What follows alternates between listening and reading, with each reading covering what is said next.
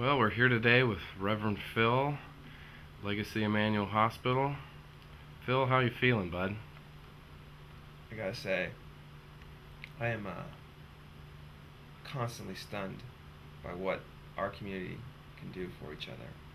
I got tremendous outpouring of love from my friends, the Zoo Bombers, from people at Free Geek, from people I had not even known for that night. That's, it makes the pain a lot easier to handle.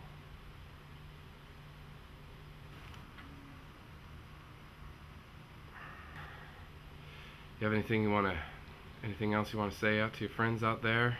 Um, we'll be careful. I mean, if, I don't want to see anyone else getting injured if we can avoid it. And I hate seeing people going down for the wrong reasons. So we're, there's a little bit of a rumor of sabotage going on around here a little bit.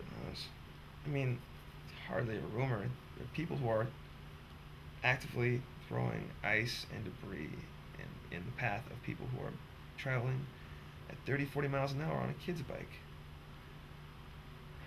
That's, that's going to have consequences.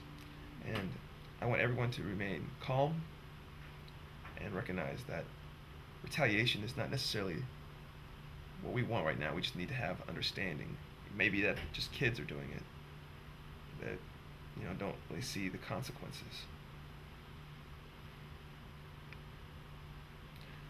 Um, the break is a spiral. We call it a spiral break. There's uh, the fibula up here is broken, and then just uh, not too far above the ankle, the tibia is broken. Compound fracture, and thank you for all the, the care that I've been receiving. You've been in surgery? Yeah, I got some plates put in. It's going to be like, I believe, six weeks on crutches, and then I'm, I might be able to ride again. I should be able to ride again.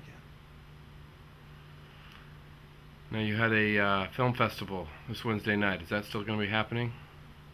Yeah, this, this is correct. I um, wish I could be there. But for those who do come, uh, they'll be able to see some tremendous new videos.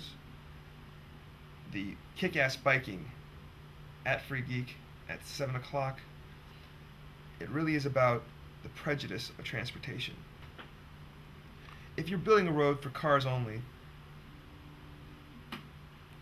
You just it's it's going in a direction we don't want to. Thanks for hanging in there, Phil, and doing what you do. I think it's time to let you get some rest. Hey, thanks for you taking your time too. Godspeed.